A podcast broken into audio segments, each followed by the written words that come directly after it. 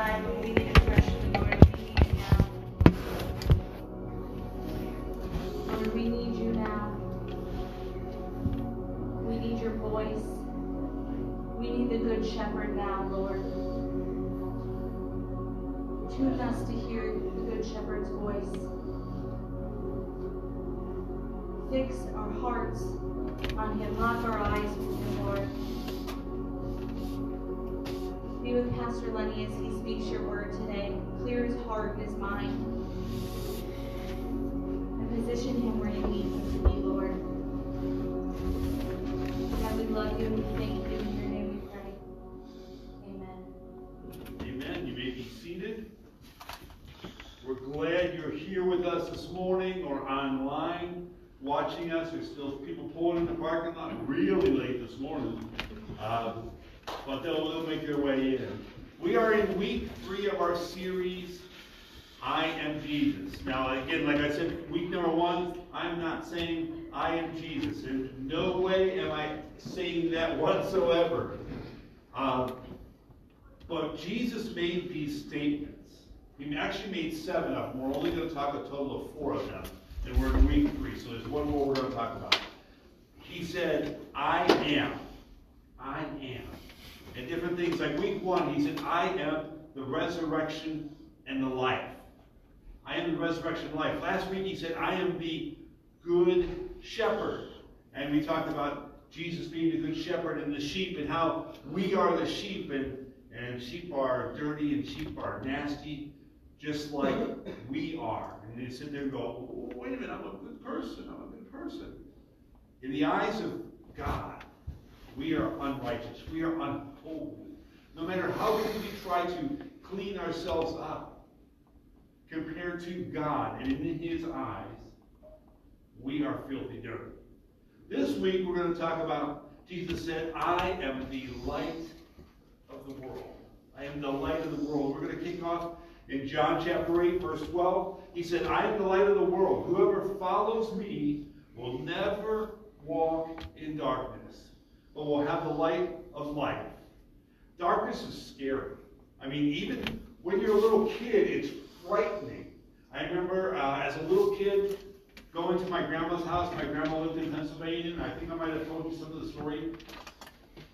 She lived like in the way outskirts of cities. I mean, you had to drive, you going up and down these little mountains and twists and turns, and all of a sudden you come to this turn, you make a right-hand turn, and there's this little tiny church.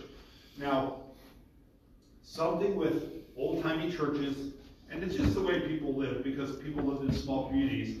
Every little tiny church pretty much had a cemetery around it. Mm-hmm. Okay? You know, and then, so as a kid, you're running around going, okay, there's all these dead people. And my grandma lived like three doors down. In this old house, now this house is probably 130, 140 years old. And go down in the basement, you know, it didn't have a furnace, it had a, uh, a wooden coal burning stove downstairs. And it was one of those giant ones. It looked like Freddy Krueger. Remember the movie? You got this little tiny mouth, and it's like, Wah! and of course, you know, this house had electricity. It finally got indoor plumbing when I was a teenager because we used to have to go to the outhouse. But it, it had electrical in it, and you know, electricity. We're so spoiled in our houses right now. We got outlets everywhere we look. We flip a switch, and the light comes on. These old houses that weren't built with electricity, you wound up with one light bulb. Hmm. And it's in the center of the room. And there was no little flip switch. So you had to walk down these stairs into a totally dark room with a Freddy Krueger furnace sitting there. And you go like this and try to find the string mm-hmm. to pull the string to turn the light on. Now, as a child, that's frightening. As an adult, it's still frightening. you know, it, it just there's something about darkness that we don't like. Sometimes darkness, though, in our lives, we do things in the dark that we don't always do in the. Mm-hmm. But darkness is scary. But as long as there's a little bit of light, we have comfort. You put a little light bulb, a little light on a subject, and all of a sudden it becomes less scary. And all through Scripture, you see a contrast of light and darkness. Light and darkness. Jesus, in the very beginning, God said, um, Let there be light, and all of a sudden there was light, because the world was dark. The world was darkness. It was just a void. And he said, Let there be light. And all of a sudden there's day, and then there's night. He separated the two to day and night. Through the Bible, uh, God is always called the light. Uh, as a spiritual um, being, he is the light of the world. Satan is always considered darkness, the prince of darkness. Uh, there's this distinct contrast between the two, God and Satan. And in Acts 26, uh, it says this Yes, I am sending you. Uh, this is when uh, Paul was being called. He said, I'm sending you to the Gentiles to open their eyes so that they may, they may turn from darkness to light and the power and from power of Satan to God. Now, if you've been in the church for a while or around the church, you've heard the phrase, I am the light of the world. You've heard that phrase, and since I am the light of the world, whoever follows me will never walk in darkness. You've heard it, but you don't maybe know the context of when it was being used or when it came from. And the statement actually was used in one of the points of Scripture where you see Jesus just outpouring his grace on someone. Actually happens to be the woman who was caught in adultery. And right before he says, I am the light of the world, he encounters this woman and he encounters some Pharisees. So what I want to look at this morning is three things through this story. The law, the love, and the light. The first one is the law. Number one, the law reveals our guilt. The law reveals, reveals our guilt. John 8, uh, verse uh, 2 says this At dawn, Jesus appeared again in the temple courts where all the people gathered around him, and he sat down to teach them. The teachers of the law and the Pharisees brought a woman caught in adultery. They made her stand before the group and said to Jesus, Teacher, this woman was caught in the act of adultery. Now, right away, you can notice a couple things. Notice the guy wasn't present. A little different standard. he wasn't being held accountable. She was caught in the act of adultery. Most likely, they pulled her right out. She may have been naked. She may have been able to grab a sheet, something to wrap herself up with. Was she wrong? Yes, she was wrong. So was he. But he's not in the story because of different accountabilities. Was she uh, sinful? Yes, she was. Was she guilty? Yes, she was. This was her lowest moment. She's standing in front of most likely a whole bunch of men as Jesus was teaching. Because you've got to realize the concept. There's not a lot of women allowed to be around teachers at the time. And the Pharisees were all men. So here's this woman, barely clothed, if clothed at all, in front of a bunch of men. She's being berated. She's being scorned. She's probably being drugged across the ground. She's in the lowest, most humiliated time of her life. In verse 5, it goes, In the law, Moses commanded, this was the Pharisees, in the law, Moses commanded us to stone such a woman. Now, Jesus, what do you say? They were using this question to trap him in order to have a basis for accusing him. They're trying to trap Jesus in this one question. And according to the law, she's what? She's guilty. She's guilty. So if Jesus agreed with the law and she was to be stoned, he would lose his reputation of being loving, being caring, have, having grace to pour out on others. But if he, if Jesus forgives her, then he's condoning adultery and he's going against the laws that Moses came out with. So he's stuck right in the middle of the two places. We live in a world where people don't like to admit guilt. It. If you don't believe me, Go down to the local court and sit there and watch. I bet you won't find one person who goes in front of the judge or the magistrate and says, Yes, sir, I'm guilty. You won't find it. You'll have two people, they're both innocent. I don't know how it can actually happen, but both of them are innocent. They'll find, they'll manipulate, they'll move, they'll say whatever they have to. Because you know why? We are good people. We're all good people, right? We're good people. But like I said at the beginning, in the eyes of God, we're not good. We're sinful. Ask you a question. Have you ever told a lie? Mm-hmm. Raise your hand, yeah. Even even the, the good ones, the ones that keep you out of trouble, like, you know, how do I look at these jeans? Great, great, just perfect, beautiful. Have you ever stolen something? I've never stolen something. If you're a woman, open up your purse and look for all your pens. Guys, go out to the cubby holes of your car and look for all your pens. I bet you there's a pen there stating someone's business that you probably grabbed on the way out. You stole something. How many play golf? No, nobody. Well, even parents. A few choice words, God's name in vain when something doesn't go right. And you know what? It just flows. It's not like I meant to say it, it just right off my tongue. Hit that ball the wrong way. Luckily, I, am not a, I, I don't cuss, period. So, I mean, I've, I've hit my hands. I've wanted to some points in time, but I haven't. But things just flow off of our mouths. So basically, we're lying, cheating, thieving, blasphemers. That's technically what we are. We're all sinners. And why is it so important? Because until you recognize who you are, who we are, we have to understand that we need a Savior. Kind of like the addict. The addict doesn't always believe they're an addict. They can always shut it down. They can always stop it. They can always get out. But do they? No. Because it's hard. They don't get out until they realize, you know what? This is out of my control. I have a problem. That's when the addict really can be helped.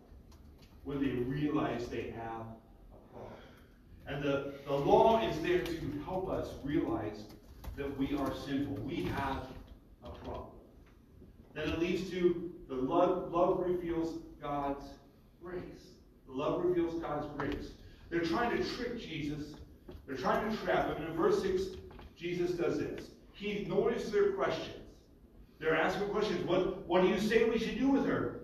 But he ignores them. And in verse 80, uh, verse 60 says this, But Jesus bent down and started to write on the ground with his fingers. Kind of like, okay, guys, I don't want nothing to deal with you. And he kneels down and he starts doodling in the dirt. You know, what's he writing? There's no real descriptive uh, scriptures that say exactly what he's writing. You have to kind of break it down a little bit. And later manuscripts will say he was writing the sins of the accusers, all the, the sins of the Pharisees. And actually, if you break down the Greek wording here, when, it, when he says write, there's two words it can be. It can be graphene, where we get graffiti, mm-hmm. which means to write down. But there's also another word, and this is the actual word they use catagraphene. Catagraphene. Cata means against. So writing down against. Writing down a record against someone. That's what he was doing. That word they use for write is catagraphing, which means he was kneeling down on the ground, writing out offenses of the Pharisees that were standing there. See, Jesus is God in man. He knows what's going on. He knew everything. So there's no doubt that he knew what was in their hearts, what was in their minds, what was in their past. And he was most likely writing those things down in the sand. In verse 7 it says, When they kept on questioning him, he straightened up and he said to them, Let any one of you who is without sin be the first to throw a stone at her. Without sin, another Greek word. And this without isn't just without sin. It means without even wanting to sin. Without even wanting to sin. It's not just focusing on the outward, what, we're, what we do, but it's also focusing on the inward, on the heart of the situation. Hey, any of you have never done anything wrong, and even if you've never wanted to do anything wrong, you be the first one to throw the first stone. The judgmental, arrogant uh, guys, the Pharisees who were standing there, they looked, they realized, kind of like we do. And what they did was, and we're guilty of this too, is we look at everybody else's sin and darkness in their life. And we talk about it. We throw the stone with our words without even looking at our own and the darkness in our own lives. But we're, you know what? We're quick to throw the stone, the verbal stone, at someone when they make a mistake or when they when they stumble. We're quick to throw that stone, and that's what these Pharisees were. They're quick to throw the stone. John 8, uh, verses 8, uh, verses 8 to 11 says this. Again, he stooped down and wrote on the ground that this, at this, those who began to go away one by one at a time. The older ones first. Why the older ones? I have not a clue, unless they had so much more guilt inside of them. But the older ones left first until Jesus was left, with the woman still standing there. Jesus straightened up and asked her, Woman, where are they? Has no one condemned you? And she said, No one, sir. She said. And he said, Neither do I condemn you. By God's grace, you are not what you did. Revelations 12 says that Satan, our accuser, our accuser comes around. Our accuser. Those are the words in your head. When you've done something wrong, and you get there and go, you know what? God will never be able to use you because of what you've done. Where are those words coming from? The accuser. The accuser. God can do anything he chooses to do. He is Almighty God. He is everywhere all the time. He is the all powerful. And He can use you. He loves using people who make mistakes. You look through the Bible, there is not one perfect person that God used. It's, it's not someone that just goes, oh, they're perfect. No.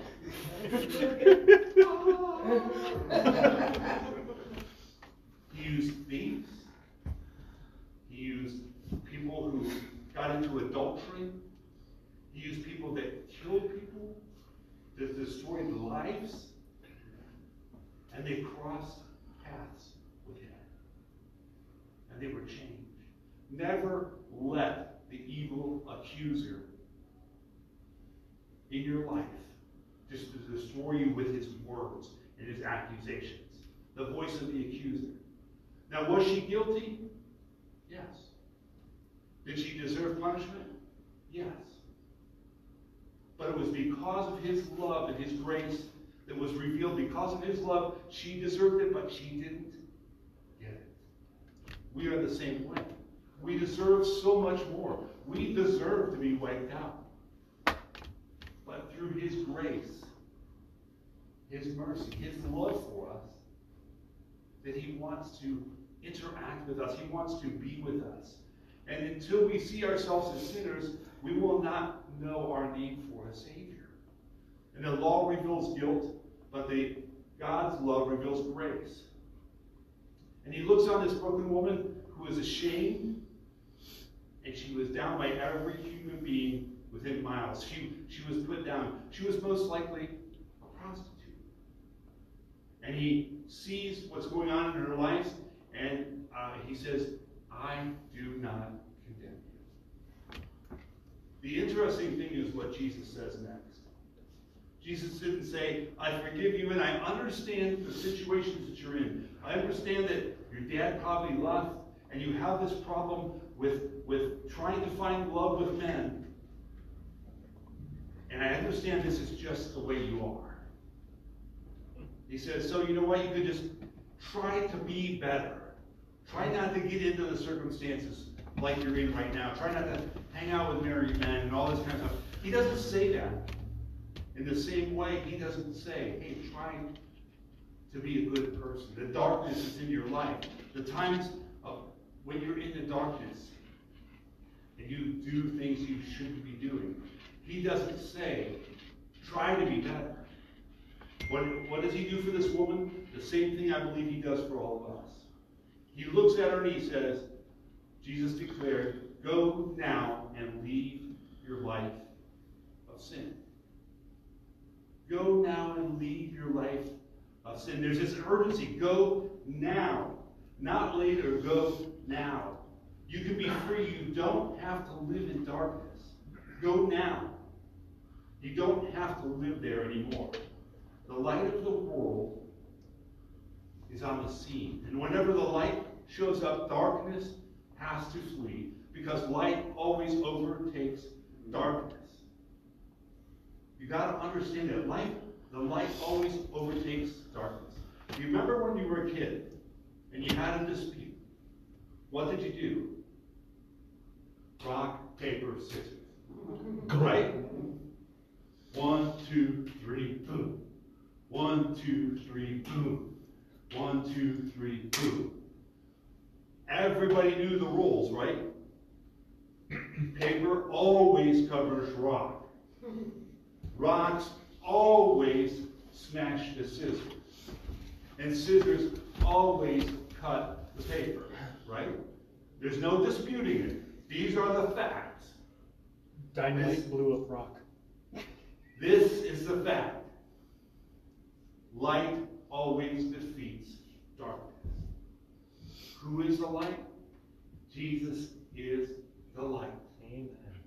The law reveals our guilt, the love reveals God's grace, and the light reveals our hope. This is where it all. So hang with me just through this last one. Verse 11 Go now, leave your life of sin, full of hope. You don't have to live this way anymore. You don't have to do that anymore. You can cut it out. I forgave you, and now stop it. He was taking all of this, and he was telling her that she is no longer the way she was. Her sins were forgiven. And he goes on to say, when Jesus spoke again to the people, he said, I am the light of the world. Whoever follows me will never walk in darkness, but will have the light of life. Jesus was looking at her and said, Neither do I condemn you. And at that moment, she no longer had to live that way because he was no longer the light of the world. Jesus was the light of her world. It became a personal thing. Here's the problem with religion religion says you will never, ever be good enough. You might as well stop. Or you might as well, if I do all of these things, I will be good enough. Jesus didn't come for religion. He came for relationship. Yes. He came to this earth in the form of Jesus so that he can connect us back to him. Because otherwise it was it was this process of having to do sacrifices and having to be washed and having all these processes you had to jump through. And he said, you know what, I've had enough of processes. They don't work. You want to know they don't work? Go back and look at the Old Testament.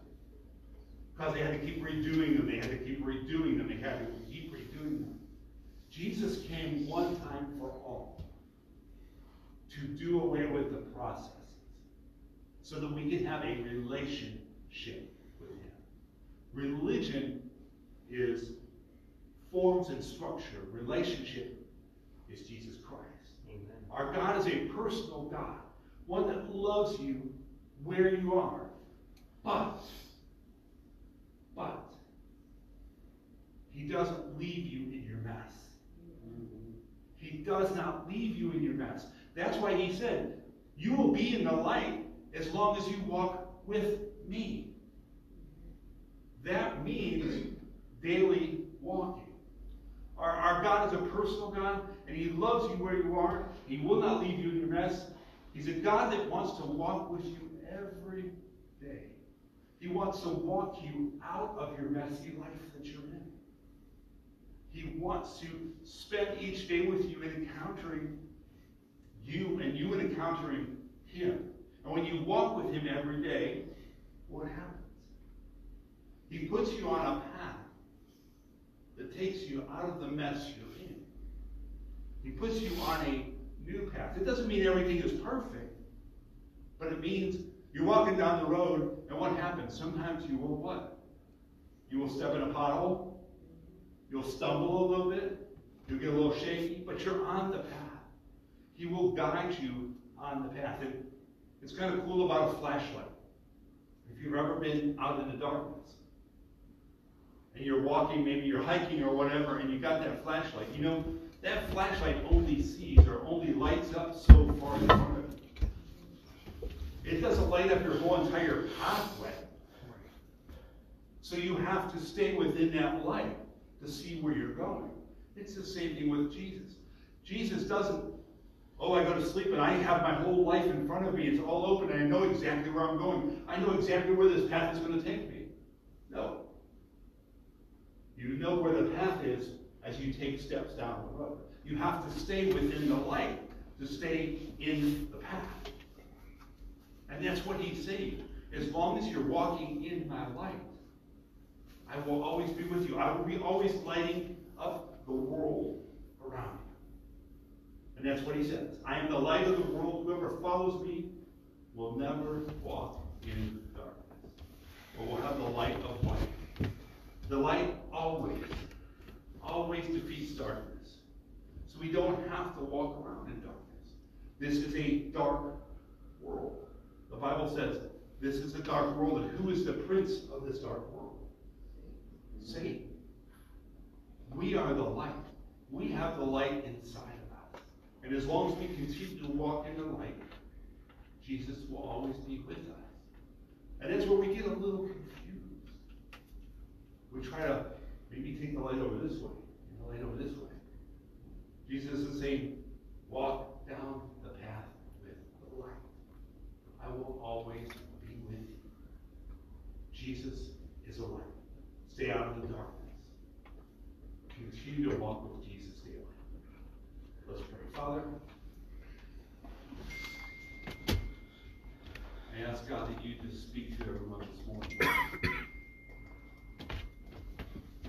As the light shines, help us stay in the light. You sent your son to die for us, to show us the way back to you, God, to, to have that personal relationship so we can see the light and be drawn to the light, Father.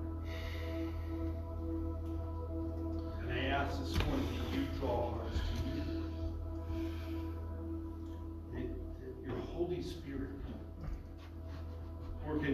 miraculous ways, Father, that your love and your grace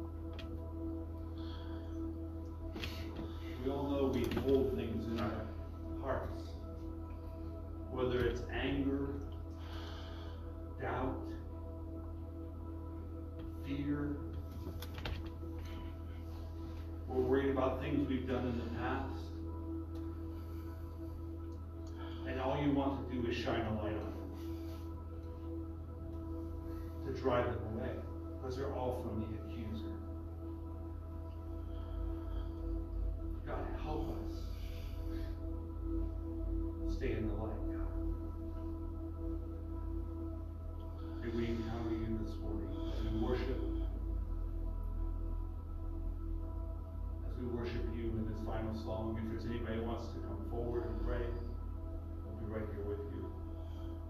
Maybe there's some light, something that you need to bring light between you and God.